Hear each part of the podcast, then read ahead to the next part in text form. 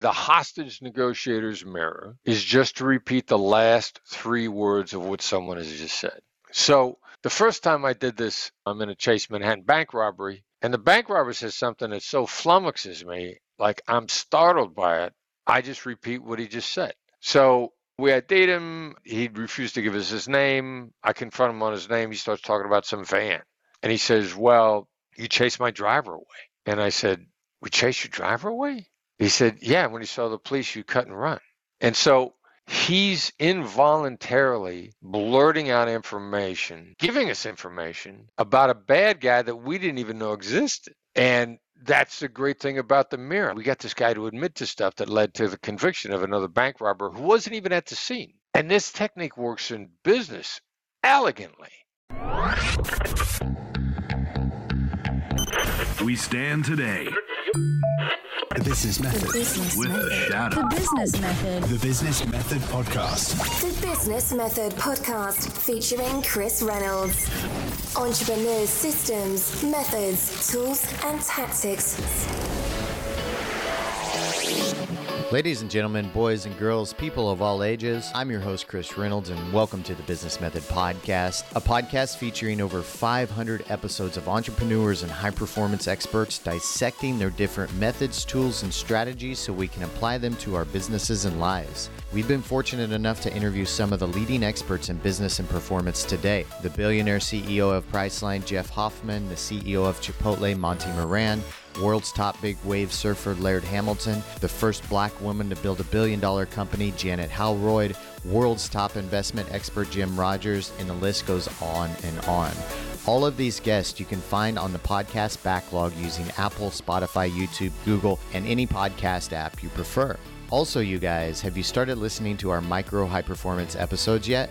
We've taken the most powerful tips and tricks from over 400 interviews that our guests have shared on how to optimize their own personal performance, and we've made them into digestible micro podcast episodes that are just 2 to 10 minutes long. We publish these on Monday and Friday each week, and those episodes are labeled as HP number 123456 and so on. Those episodes are live now and they're designed for you to consume some quick, high quality content while you only have a few minutes to spare. So be sure to subscribe to the Business Method podcast on your favorite app so you can get those delivered as soon as they're live. And now, let's hop into today's episode. The Business Method. Hey, listeners, real quick before we get started, I wanted to tell you about our trips and adventures for entrepreneurs. We have live events in different locations around the world, luxury trips to the Caribbean, adventurous trips to knock off your bucket list, and of course, some private business events as well. If you're an entrepreneur, we'd love to have you join us. Make sure to subscribe to our newsletter at thebusinessmethod.com to stay updated. And for those established entrepreneurs out there that want to be involved in a community that is curated specifically for seasoned business minds, then we have a group for you. Inside this group, we have private live events in different locations around the world specifically for our members. We get those members in a place where they can connect, collaborate, and grow their companies faster just by being around one another. We also organize private podcast viewings and Q&A sessions with some of the world's top entrepreneurs, like Jim Rogers, Alex Hormozi, the CEO of Chipotle, the marketing mind behind GoPro. And as a member of our group, you'll get to hop on calls with our podcast guests regularly to ask them any questions you want. And the last benefit is access to private world-class masterminds that are specifically curated for whatever challenges you're going through at the time. Our purpose with this private community is to help you expand your network, connect with some of the brightest minds in business today, and help one another overcome business challenges faster. You can learn more about our community at thebusinessmethod.com. Remember, subscribe to stay updated. And now, let's hop into today's show. The Business Method Podcast featuring Chris Reynolds. Typically, there are around 10,000 agents working in the FBI at any given period, but there's only one lead international kidnapping negotiator, and that is our guest today. His name is Chris Voss, and prior to 2008, Chris led kidnapping negotiations all around the world for the United States FBI. On top of that, Chris was the hostage negotiation representative for the National Security Council's hostage working group. During his government career, he also represented the U.S. at two international conferences sponsored by the G8 as an expert in kidnapping. Prior to becoming the FBI's lead kidnapping negotiator, Chris served as the lead crisis negotiator for the New York City's division of the FBI, and He has been a member of the city's Joint Terrorist Task Force for 14 years. After his 24 year tenure at the FBI, Chris founded the Black Swan Group with his son Brandon, helping corporations and businesses all around the world get the most optimal results at the negotiating table. And he's on the podcast today. Chris, I'm honored to have you. How are you, my friend? Yeah, I'm good. Thanks. Happy to be here. Thanks for having me on. Yeah, and uh, I just heard that you're in Las Vegas, where we just came from a retreat, and a couple people on the call came as well, where we decided to do aerial dogfighting as a fun, fun, fun activity. But about half of us ended up vomiting multiple times, and and almost all of us passed out. So, if you if you need some extreme activities for friends in Vegas, I recommend it. Uh, it sounds great. Yeah, vomiting and passing out. it sounds like a Vegas activity. It sounds like. I mean, that's what most people do in Las Vegas, I suppose. Yeah, I I'm I'm so glad to have you on the show. We had your son on the show quite a while ago and learned a lot from Brandon and made a really good podcast out of it. I love negotiating. I've been a student of negotiations in psychology for years, just like a side little hobby habit and um, read your book, Never Split the Difference. It is kind of now the go to book. I'm in Mexico at the moment, and I was at a, a meetup with some friends, and I told them, I, I, mentioned the name Chris Voss, and everybody got excited. They said, Oh, he wrote Never Split the Difference.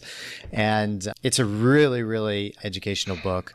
And I, I want to ask you, when did you know you were passionate about negotiating? And when did you realize that you could do this on the scale that you have? Yeah, well, uh, a couple questions, and, and I'm going to address a point that you made up earlier because you said that you had Brandon on the show, and, and Brandon is really uncredited co-author. You know, the contract was with me, but uh, the book wouldn't have come out if it hadn't been for his help. So when when did I find out I was passionate about negotiation? You know, I always thought it was kind of cool. I, I, look back at my history. I, I think I I, uh, I the first negotiating book I may have ever bought. I may was probably either when I was still in college or right after college. Uh, Herb Cohen's, "You Can Negotiate Anything." Now, I don't know that I, in no way that I ever envisioned I would end up being an FBI hostage negotiator. Um, some years later, but the process of getting on the negotiation team when I was volunteered on a crisis hotline in New York City, like that was cool. The ability to really help people change the direction of what they were doing just by words. Um, I just thought was really cool, and I really, really enjoyed that a lot. And then it's, you know, continued to be really fun, satisfying ever since. Was there a point, Chris, where you you realized I'm going to be really good at this, and I'm going to have a really awesome career at this? Now, I don't know that I ever realized that. I just knew that I enjoyed it and because it was so intriguing and you know you can cr- create these great moments. And i really enjoyed creating those moments. And you know you create them on a hotline and you go like wow is it, this is crazy. Is this going to work in normal life? And then it does. And um, you know and creating a great moment with people instead of against them and so you know, being good at something is really an ongoing process. Negotiation is a perishable skill. So I suppose if you think you're good at it or you've arrived, maybe you're going to stop paying attention to it, uh, and and then your skills are going to diminish. So yeah, you know, I don't know. I, I think it's an ongoing learning journey. Yeah, that makes sense. An important, I think, business tactic that you kind of applied early in your career that many other entrepreneurs I know that have done. And I think maybe at the time you didn't even realize you were doing it, but one of your supervisors recommended that you went uh, and volunteered at the suicide hotline, I believe. Right and yeah. you actually took their advice and they were surprised that you took their advice but it showed that you were serious about it and in business when people go volunteer to as an intern or as an apprentice for a couple years. We have a I have a good friend that did that for Steven Kotler. And within a couple Steven. He's a smart dude. I really yeah, like him a lot. Yeah. And uh, so when he did that after a couple years, Steven took him on as a as a co-owner in the company.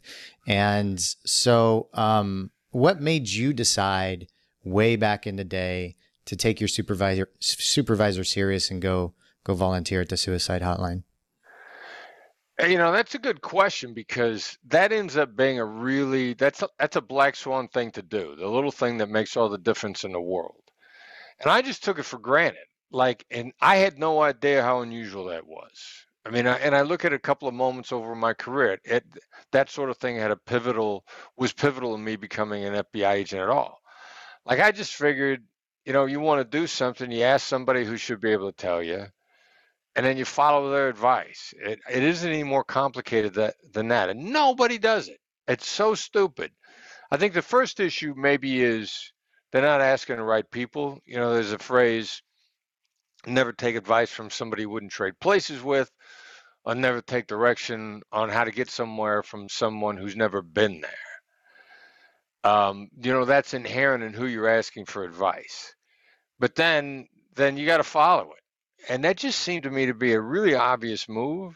And I've since come to find out that it's so unusual that that in and of itself creates life changing moments. Yeah, it definitely did for you.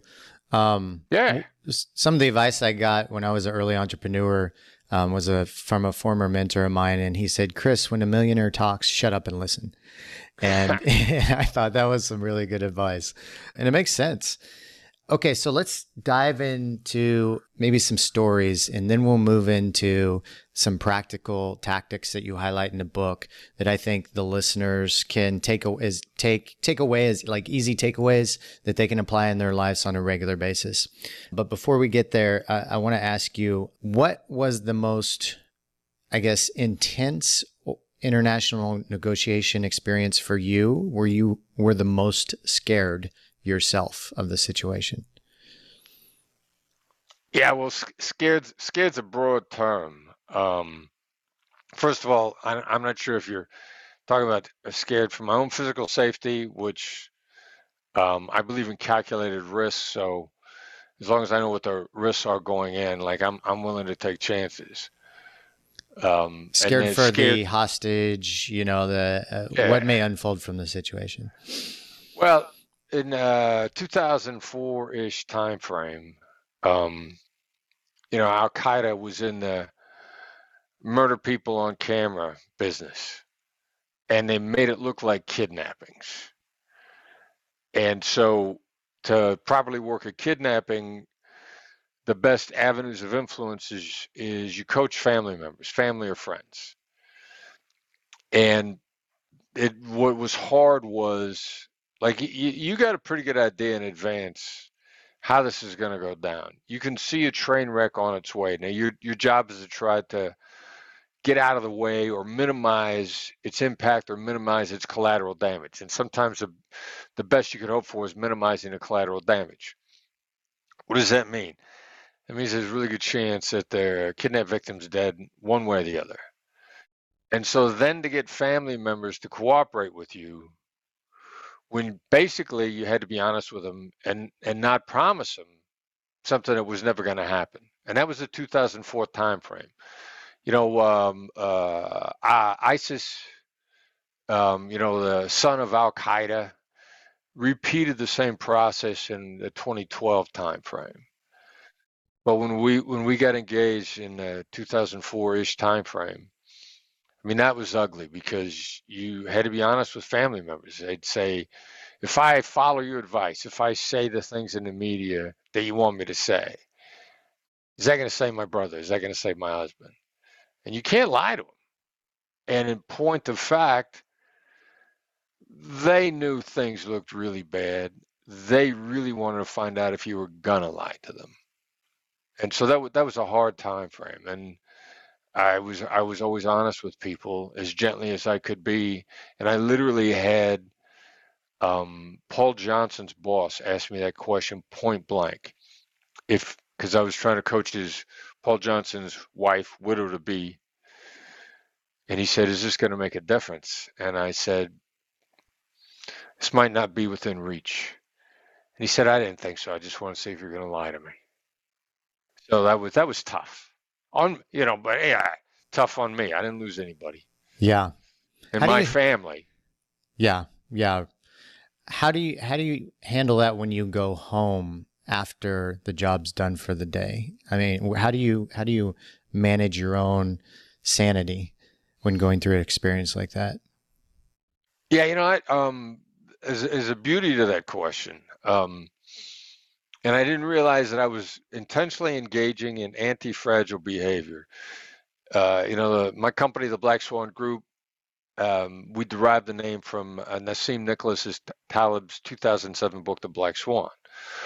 What are the little things that make all the difference in the world?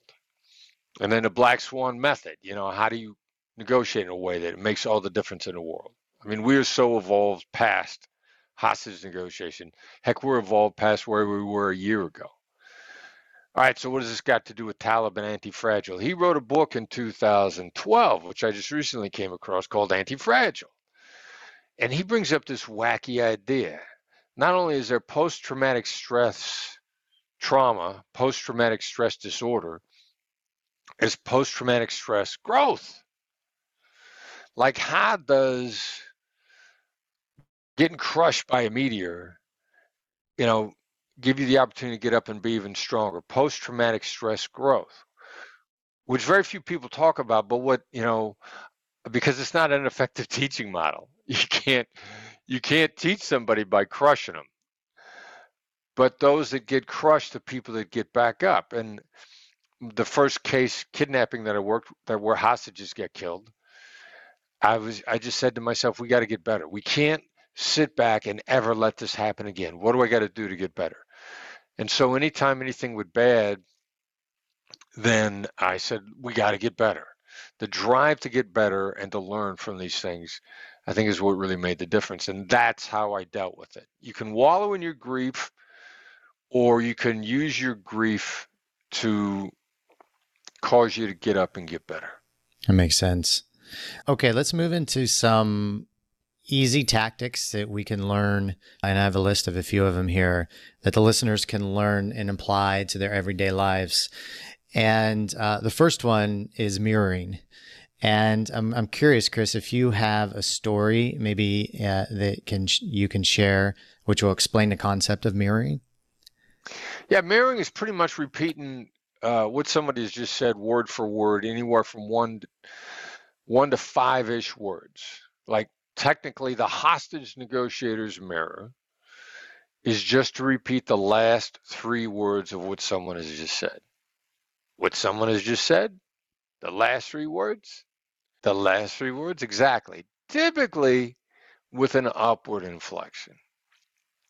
And then once you've mastered that, now you can move it around. You can surgically mirror. Now, this is not the body language mirror. This is not mirroring their tone of voice or their, you know, if they if they're upset, you're upset. Nah, it's not that nonsense. It's repeating the last one to three ish words, no more than five. Sometimes about five. Sometimes just one. So, the first time I did this I knew it as a hostage negotiator's mirror. You know, I'm in a Chase Manhattan bank robbery, uh, which I talk about in the book and which is highlighted in the master class. And the bank robber says something that so flummoxes me, like I'm startled by it. I just repeat what he just said. Now, he was a highly controlled negotiator. He is what I came to learn uh, uh, use the technique of great great CEOs. Always defer to people that are not on the phone, not in a room. You know, great CEO is going to say, "Look, man, I got a board. You know, I got a board of directors. I got to defer to the. I don't know what these guys are going to do. You know, they might need, they might even fire me if I make the wrong move." You're talking to an important dude if he's saying that, guy or gal who's really sharp, because they're keeping from getting backed into a corner. So this bank robber at the Chase Bank kept saying, like, wow, these guys I'm with are so dangerous. Even I'm scared of them. I don't know what they're going to do. He was calling the shots the whole way, but he was smart enough to stay completely in control. And if, if he acted like he was powerless, then we would never try to back him into a corner. Was, he was brilliant. So, you know, we had date him. I he refused to give us his name. I confront him on his name. He starts talking about some van. And I, I had mentioned the van because that's how we got got his name. And he says, "Well, you chased my driver away." And I said, "We chased your driver away?" He said, Yeah, when he saw the police, you cut and run.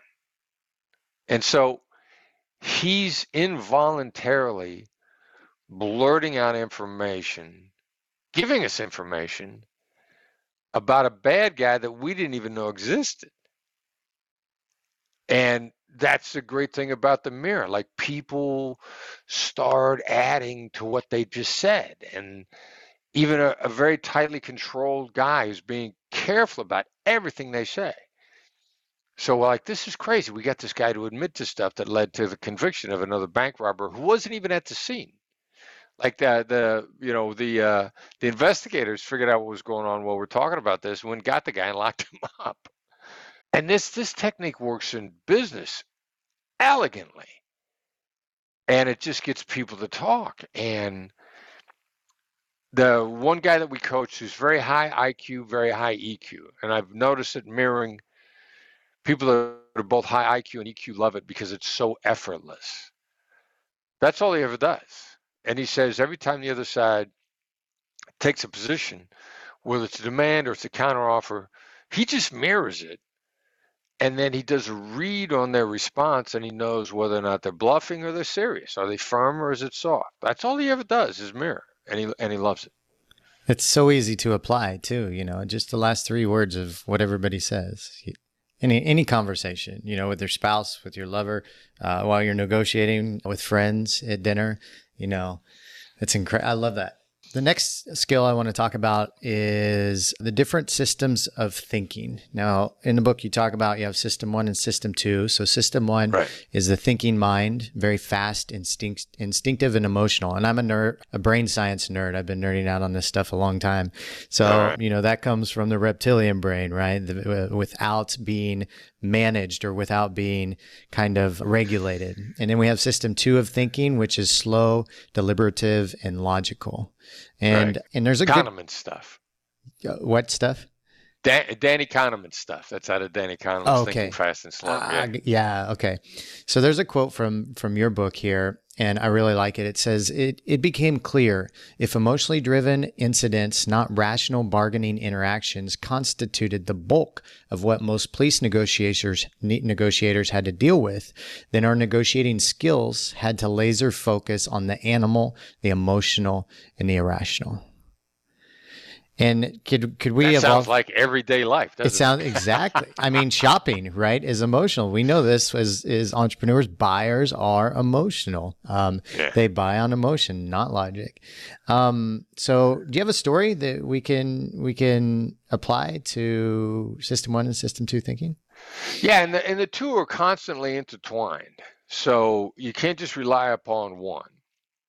And there's there's going to be points in time that you're going to want to sort of tactically move back and forth. I mean, you're going to want to you're, you're going to want to deactivate certain emotional thinking to get the in-depth thinking to p- take place. Sometimes they don't have the capacity for in-depth thinking, and you know you, you gotta you gotta come in come in a different way.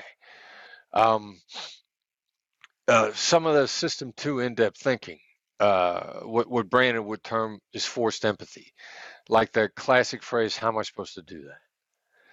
You know, that's that's one of our first versions of saying no. Well, what it is is you're making the other side look at you. When you say, "How am I supposed to do that?" How the how question triggers in-depth thinking, and you cause this in-depth thinking from the other side. You make them take a look at your situation. Like that may be it's the opening story and never split the difference, and it worked in kidnappings and um, we, we, we when we made the transition, the how question that we used was how do we know that the hostage is alive? To get out of the old proof of life question, you know, what is hostage at the time was this guy named uh, Pepe Escobar, Jose Escobar, really interesting entrepreneurial dude uh, who was building this ecotourism bu- business uh, in, in Ecuador, which is there. Now. They, you know, they took a hiatus for a number of years, and he went back in and started his business up again. But we were like, how, do we know? How do we know Pepe's alive? Which causes in-depth thinking on the other side. They, they'd never been hit with that before, and we never had a single bad guy respond negatively to that.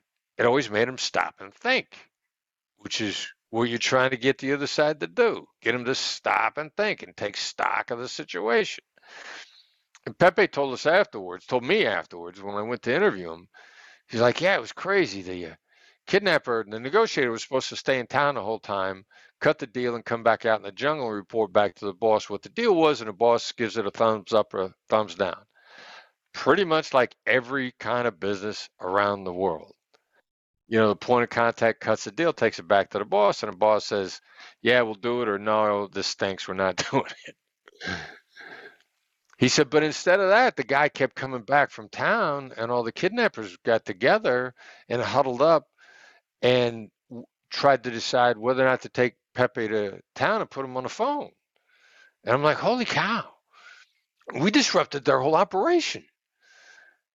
They never did that before. They never, there never was that forced collaboration internally, and they didn't know that we were forcing them to do it.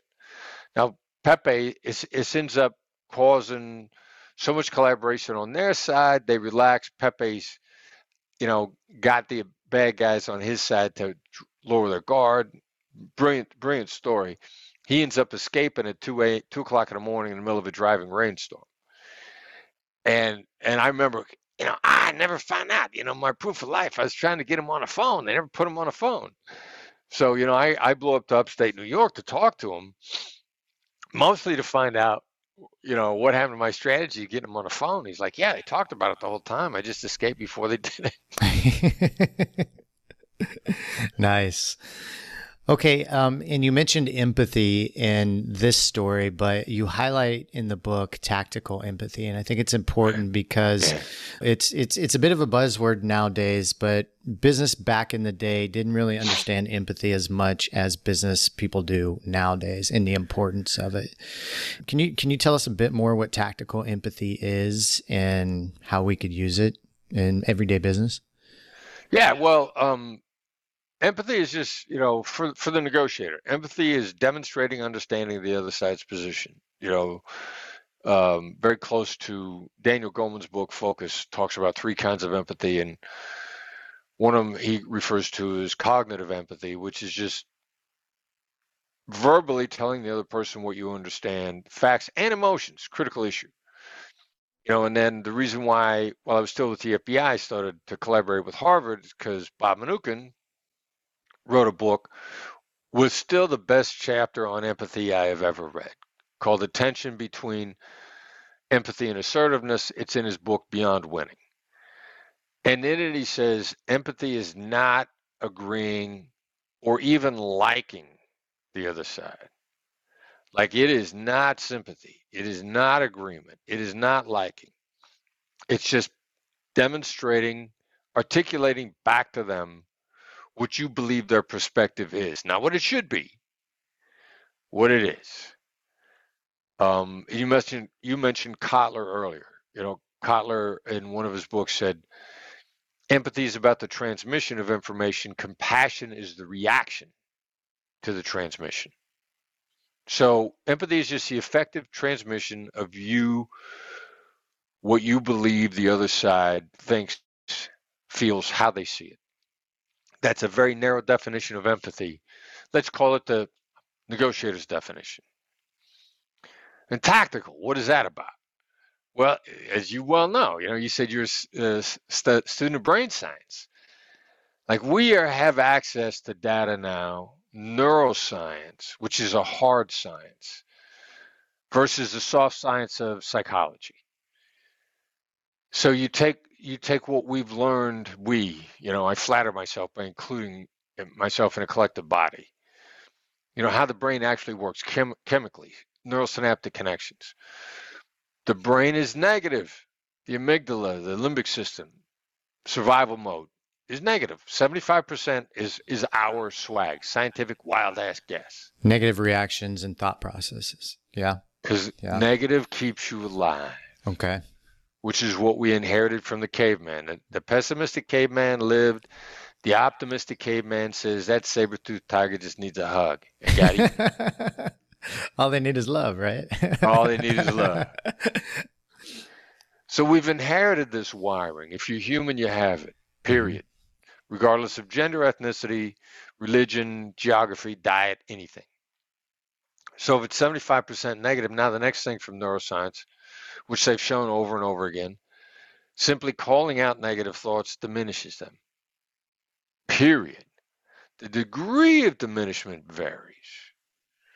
But calling them out, calling out the elephant in the room, not denying the elephant in the room, diminishes it. So tactically, if I know that you're 75% negative, and tactically, if I know that simply calling out the negatives is the best and most effective and durable way to diffuse them, then tactically, I'm going to start out by saying, look, you probably already think I'm greedy.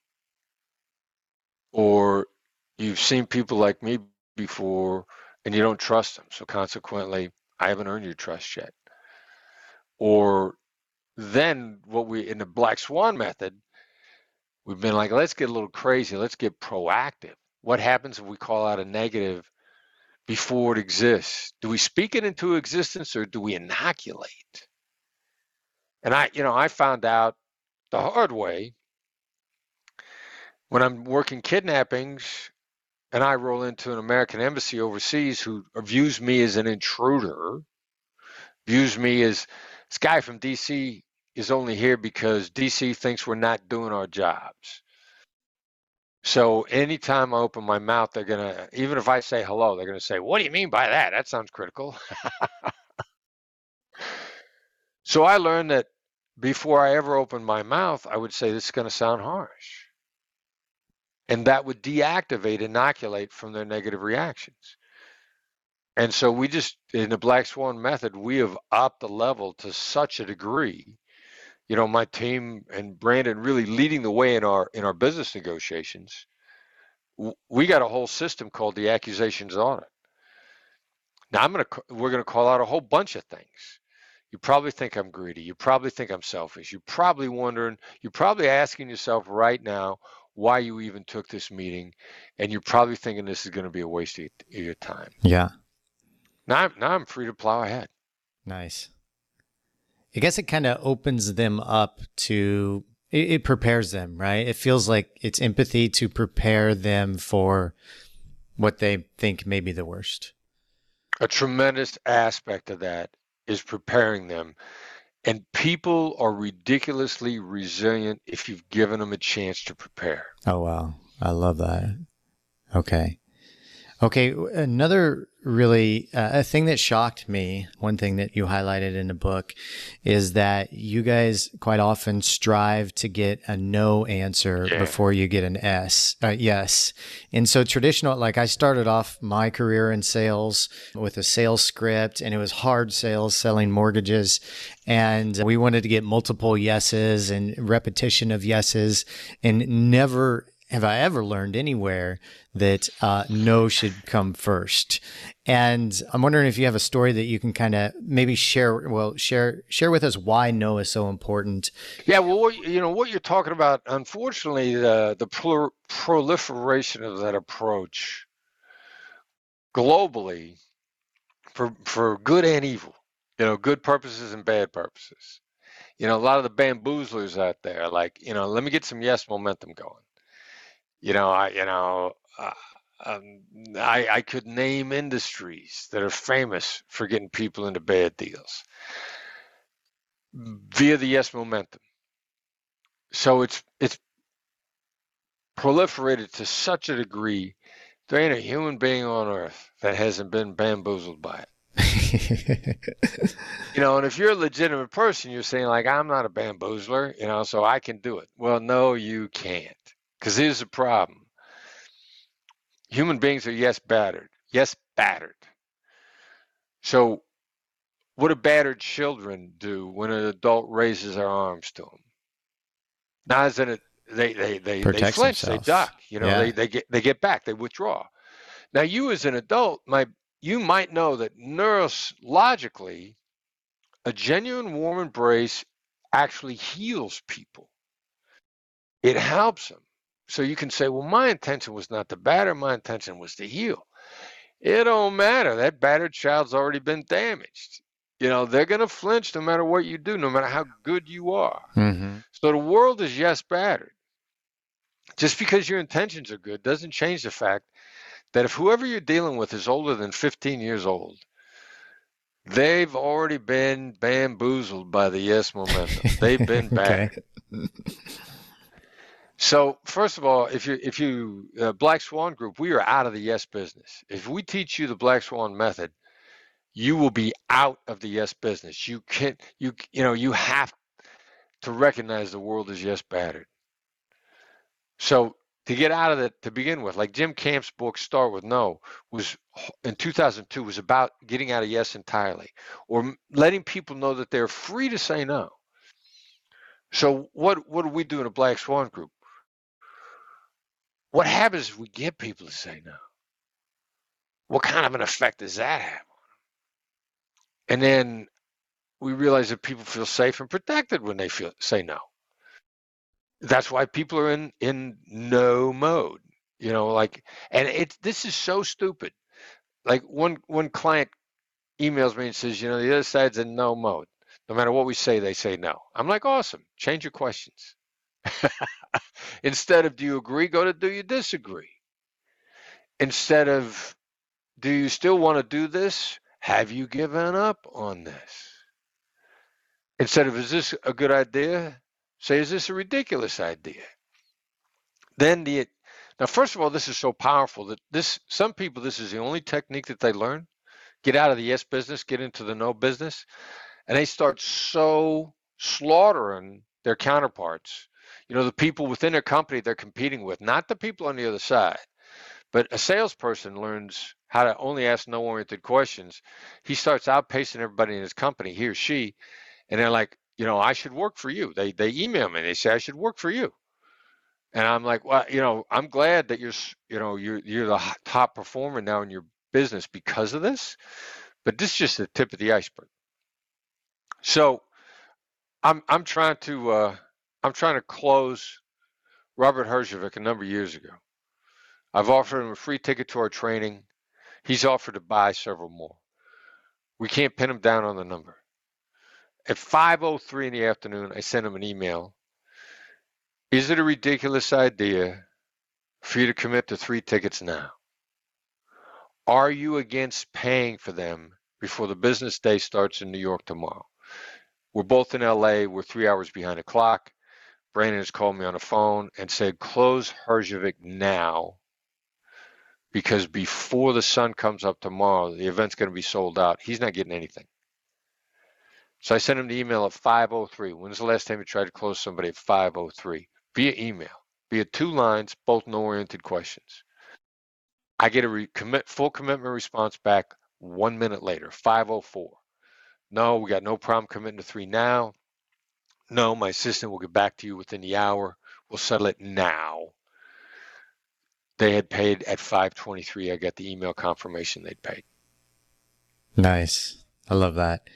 I actually use that method in I, I am working to create an event here soon, like a brain optimization event, and we hadn't heard from the neuroscientist in in about a month. Uh, briefly, he just kept saying, uh, "I'll get to it," you know, "I'll get to it," and he said, "I get to it to this date," and he didn't hear anything. Get to it to this date, and um, out I took a line out of your book and I said, I think I believe it was, "Are you still committed to this project?" Question mark, or or something along the lines. And immediately, like he got back within the hour, and he said, "Yep, we're gonna do it." And the next day, he had a whole the whole project, the whole everything lined out what we were looking for. So it works, and it worked well. It's great stuff. We're gonna soon. We're gonna jump into questions from the audience, but before we do, we need to define and. Am I going to uh, get heckled? Are they going to be nice? They're they're gonna depends. I know some of them are kind of jerks, but we'll see. Actually, all of them. I'm uh, fragile. Uh, yeah, you seem like it. Um, all of them, all of them were in Las Vegas with me doing stunt airplanes recently. So if they've sobered up from that, then I think they'll be okay. So the black swan uh, theory, the black swan, what you named your company after, and what you've used uh, for negotiation is is the the unknown in any situation, going into a situation and not expecting it to unfold like it normally does. Is that correct? Yeah, well, it's anticipating surprises. Anticipating really surprises. Okay. Elaborate on that just a little bit more for us. Well, there's always things you don't know. I mean, it's just uh, I could get into an elaborate intellectual explanation. It's an asymmetric world. You're always hiding things, which means they're always hiding things. You know, there's there's always things. There's always things. You, there's always a way to make a better deal for both sides. And uh, you know, we just did a two-day training in LA, and it was cool because we did this exercise that is group negotiations, team on team, and everybody thinks they're a great negotiator. It helps them understand how much they're not taking into account.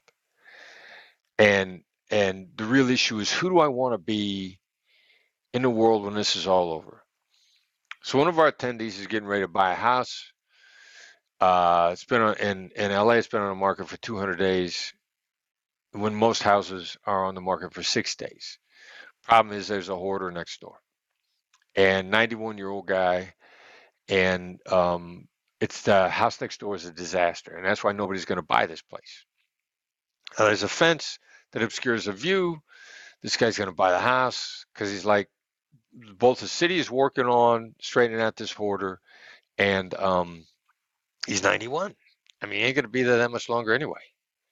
So you know, let me let me let me gamble on this. I can the fence is there. I can I can put up with having him next door. So they got a deal, and he finds out the fence got to come down. Fence is violation of local code. City's been waiting for house to change hands. They're gonna they're gonna reduce its height, which now is gonna give them full vision of the hoarder, which is a nightmare. And the hoarder on his, on his property line's got an ugly chain link fence, which is even higher. And so he talks to me in the afternoon and he says, you know, I'm, I'm gonna I'm gonna get him to knock 40 grand off the house. How can you help me, you know, drop the price? Now, I'm not enthusiastic about dropping a price because it's not making it a better deal. You know, most people think, well, a lousy deal will be less palatable if it's more financially rewarding. No, it's not. It, a bad deal just costs you less. It's still a bad deal. So terms are always a key. So we put him through this exercise, and he says to himself, who do I want to be? You know, when I buy this house, these people are still going to be in the neighborhood. Our kids are going to go to school together. Am I going to be the jerk that beat them out of another 40 grand over circumstances they couldn't control? So he goes and he starts talking to him. And because he cared about who he was going to be, he says, I, I, I got this crazy idea. What if you guys go to the hoarder and offer to rebuild his fence for him at the height that he has it, which is higher. You pay for it. You put in this gorgeous wooden fence, nice side to this direction. But then you you fix this. And he says the wife of the couple started to cry because she thought he was going to cancel the deal. Now he could have got forty thousand dollars off the house, but it still wouldn't have fixed any of the problems. Instead, a, a new idea came up to him where less money was on the table. He gets a better fence than he could have got him in the first place. The sellers can go to this guy because they've lived next door to him. They have a relationship with him, something he could never do. They're not going to do this on his behalf unless it saves a deal for them. They're, and they're wonderfully, wonderfully, wonderfully relieved and he comes back the next day and he's like, you know, I, I never, it never would have occurred to me to ask myself, who am I going to be when this is all over?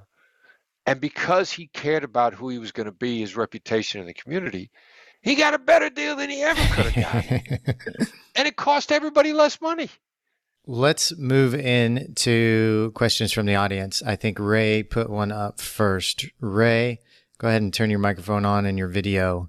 Hey, Chris. Hey, big fan. Doing, Ray? Um, did, did you pass out or did you puke in the dogfight? Which one? I was proud to say I did not fall into either one of those categories, so that made me a winner for the day. I think you know, not puking Excellent. or passing out, even though I almost passed out. So huge fan of your book. Uh, I remember reading it a few years ago and actually using some of the techniques on my wife, but I made the mistake of, mistake of then recommending your book to my wife. And she came back to me and she's like, wait a minute, have you been doing this for the last few months? I'm like, yeah, yeah, I actually have. So that, and that, it kind of backfired on me. Uh, my question for you is so I run a number of companies and I have teams all over the world. And the biggest challenge that I find as the CEO of these companies is negotiating cultural differences. In fact, just this morning, I had to do something like that. When people on the team are from different parts of the world and they're trying to communicate with each other and they think they're being clear, but right. just the, the way the one side takes it, the other side communicates it, because of those cultural differences, the interpretation is really off. And I feel like I act as a moderator. I've had the privilege of living around the world, so I feel I can moderate those things.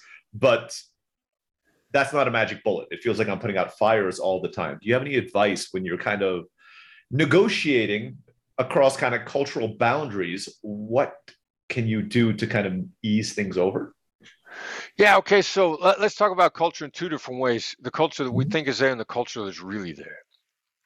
Um, we think we think the culture that's there has to do with geography, ethnicity, religion, whatever. You know, the stuff that's layered on top of who we are as human beings the first culture that everybody is is human human culture and how we're wired neuroscience wise. It's uh, limbic system which is your emotional wiring is very much like the respiratory system in a lot of ways. A paramedic is going to be able to work on you whether you're chinese pakistani latino african because the wiring uh, respiratory wise circulatory wise is there as humans. Same with the limbic system people run across cultural differences when they're communicating based on what they see their culture as versus adapting and confirming understanding of the other side, which is what tactical empathy is. And and one of the reasons, besides the fact that I know that this the Black Swan method works globally, other than the fact that it's selling very well in over 36 countries.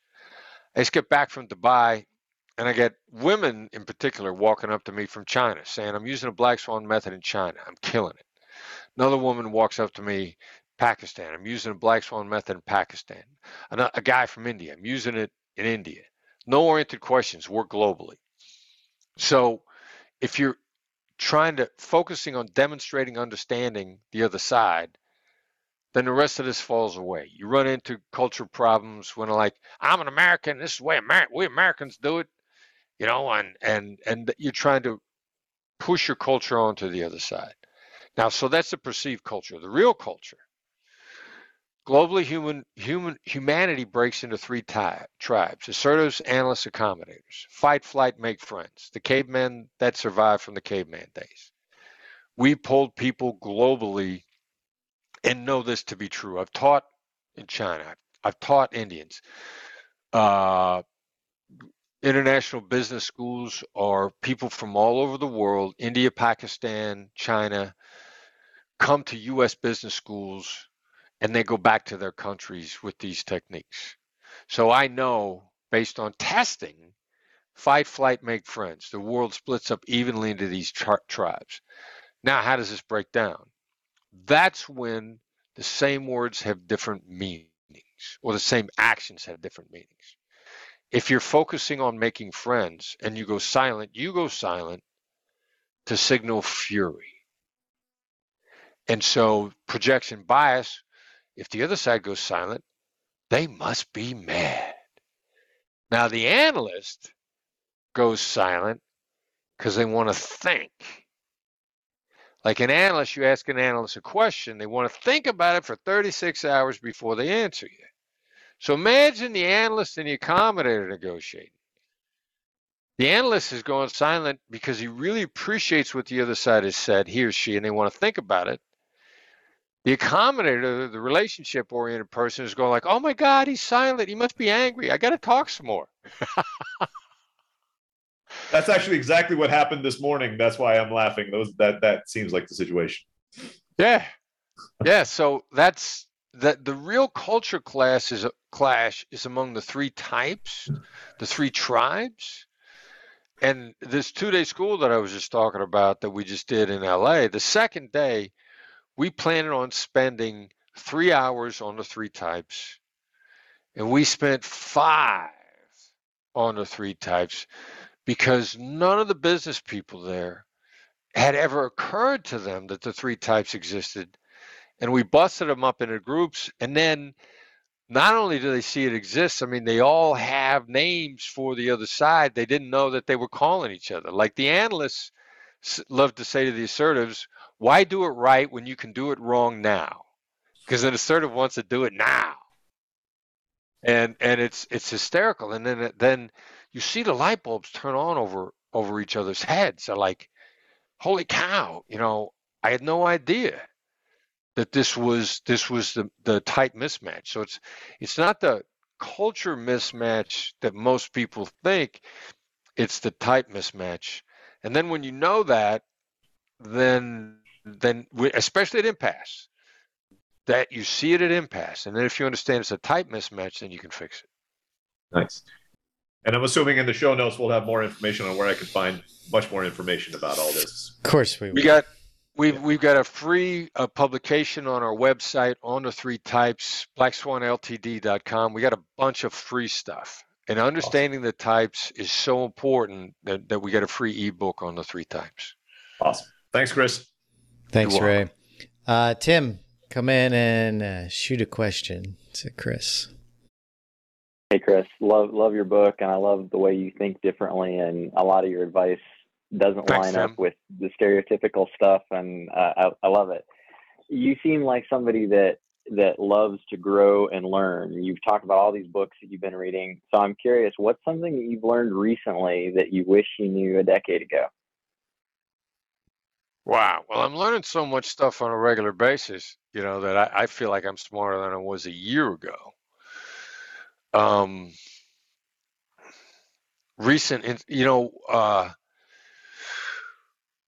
we're still elevating the black swan method and we realize now that you know we teach four ways to say no. And in digging into it deeper among dealing with people that are difficult. Like about a year and a half ago we just decided to write people that are difficult off entirely you know, uh, a friend of mine, Joe Polish, runs an organization called Genius Network, and Joe Joe's come up with two concepts that are elf and half. You got two kinds of people you're dealing with. Elf are easy, lucrative, and fun. Ha- uh, half is hard, annoying, lame, and frustrating.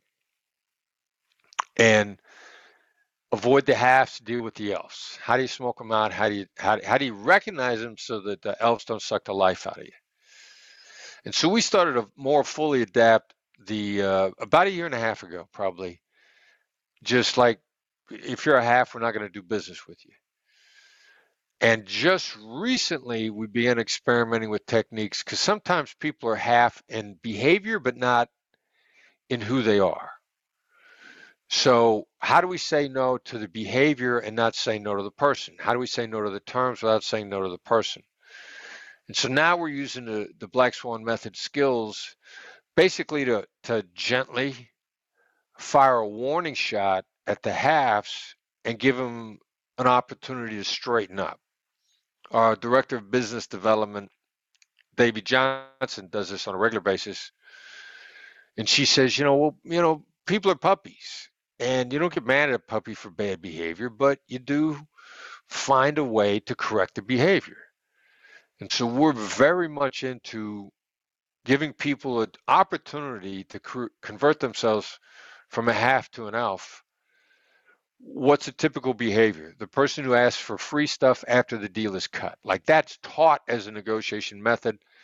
The first time I heard it in Roger Dawson's power negotiations from the 1980s. You know, like if you cut a deal on a suit and you're getting a tailored suit, as the guy's measuring you, look at him and say, So, how many free ties do I get? You know, so people are doing that. It's called scope creep. People do that in business all the time. So we devised a method to one of several to deal with scope creep. Davey hits his customer with it the other day who who's continued to ask for free add-ons, and she hits him with um, an iMessage, and he's like, "Oh, okay," and he stopped doing it on the spot. So how we're st- converting people from half to elves now is is I think um, extremely useful, and it keeps people from walking away from customers that they didn't have to, or you know everybody's got customers they feel they can't walk away from. I don't care who you are.